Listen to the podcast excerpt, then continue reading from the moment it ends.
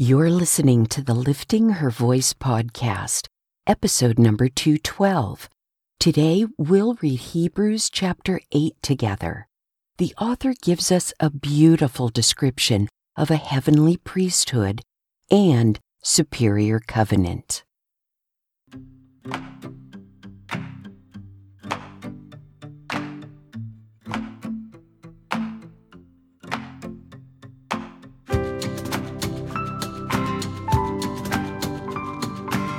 Welcome to the Lifting Her Voice podcast. I'm your host, Joy Miller, and I invite you to grab your Bible and join me as we simply read God's Word together. Some things require discipline, and sometimes that's just not easy to muster by yourself, no matter how badly you want to do it or how much you know you should. It's just easier to do it with a friend. So refill your coffee or tea, get comfortable in your favorite chair, and follow along as I read aloud. I'm so glad you're here.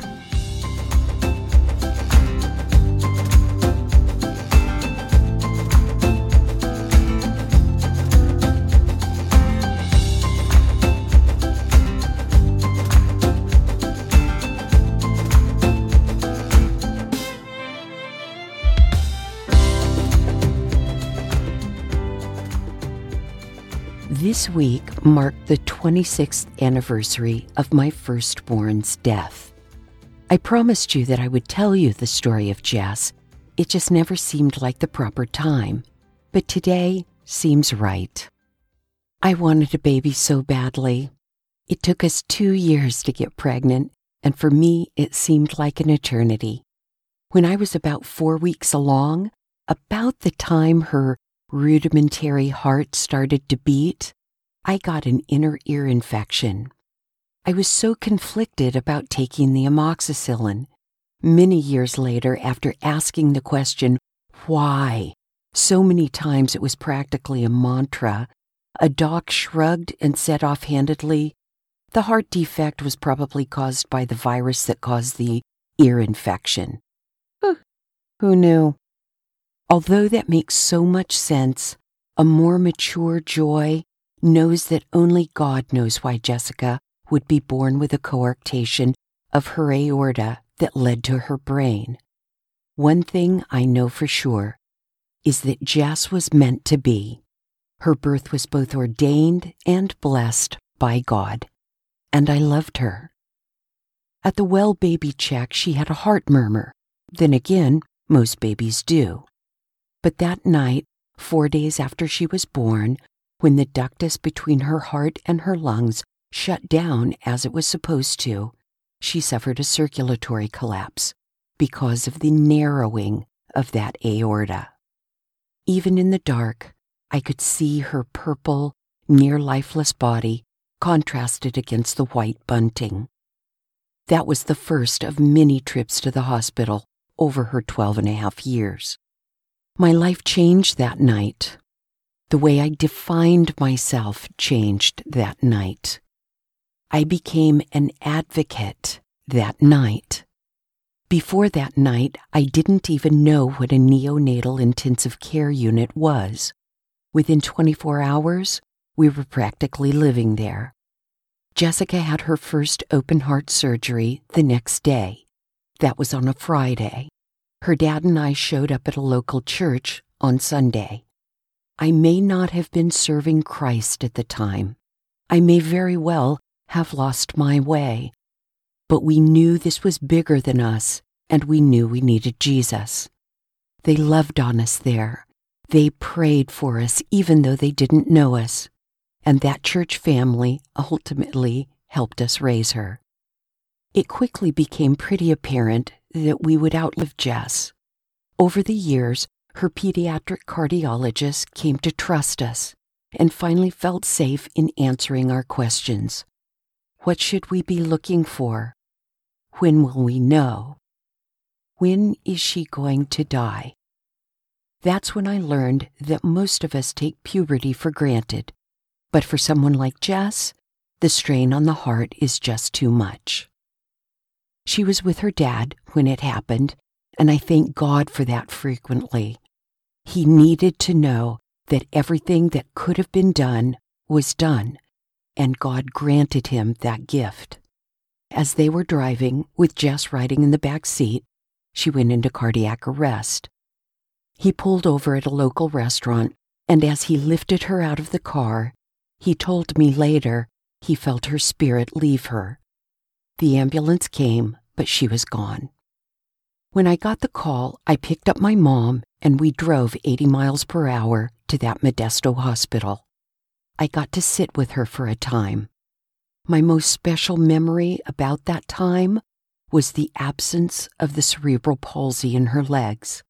She was relaxed and at peace, and I knew beyond doubt that she was home with the Lord. Jess was a really special kid. That's not her mom talking. You can ask anyone who knew her. To this day, I still maintain that she taught me so much more than I ever taught her. Maybe you have a similar story, or maybe you knew Jess and would like to share a memory. I'm all ears at liftinghervoice.com, Facebook, Instagram, or Twitter. Hebrews chapter 8. Now, the main point of what is being said is this we have this kind of high priest who sat down at the right hand of the throne of the majesty in the heavens, a minister of the sanctuary and the true tabernacle that was set up by the Lord and not man. For every high priest is appointed to offer gifts and sacrifices. Therefore, it was necessary for this priest also to have something to offer. Now, if he were on earth, he wouldn't be a priest, since there are those offering the gifts prescribed by the law. These serve as a copy and shadow of the heavenly things, as Moses was warned when he was about to complete the tabernacle. For God said, Be careful that you make everything according to the pattern that was shown to you on the mountain. But Jesus has now obtained a superior ministry, and to that degree, he is the mediator of a better covenant, which has been established on better promises. For if that first covenant had been faultless, there would have been no occasion for a second one.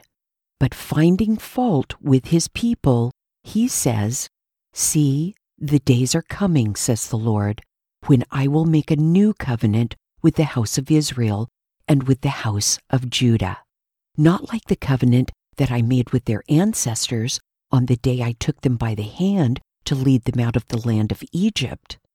I showed no concern for them, says the Lord, because they did not continue in my covenant. For this is the covenant that I will make with the house of Israel after those days, says the Lord. I will put my laws into their minds and write them on their hearts. I will be their God, and they will be my people. And each person will not teach his fellow citizens and each his brother or sister, saying, Know the Lord, because they will all know me, from the least to the greatest of them. For I will forgive their wrongdoing, and I will never again remember their sins. By saying a new covenant, he has declared that the first is obsolete, and what is obsolete and growing old is about to pass away. I absolutely love this description of Jesus as the superior high priest. It's only by reading this can we look back and truly understand that the law was imperfect and God intended it that way. When we read the Old Testament, particularly the law, we're a little horrified knowing that we can never measure up to that kind of perfection. We don't realize until we know Jesus that the law itself is imperfect, paving the way to see and understand what real perfection is Christ. Verses 8 through 12 is a quote from Jeremiah 31 31 through 34. long before Jesus was born, God clearly explained that He would make a new covenant, a beautiful promise that depended on God's love and mercy and not our rebellion and stubbornness. Again, if you're like me and love to know the procession from A to B to C, this will make so much more sense after you have read the Old Testament. But for now, you have spent seven months coming to know Christ. You know that God is the creator of all things. He also created us, and we rejected his ways, but he provided a way for us to be reunited with him, Jesus. And so that you can have the assurance of being part of this new covenant, you must respond. You must admit to God you're a sinner and turn away from that sin. You must believe that Jesus is God's Son who took the punishment for sin for you, and that forgiveness is yours, a free gift of grace from God. Then spend the rest of your life following Him and telling others. Let's pray. God, I thank you for this new covenant. I thank you for Jesus, our King and High Priest forever. Accepting your free gift of grace is simple, but it's not easy. Thank you, it is so simple that even a child can understand. But thank you also that you come alongside to help us daily walk with you. In Jesus' name, amen.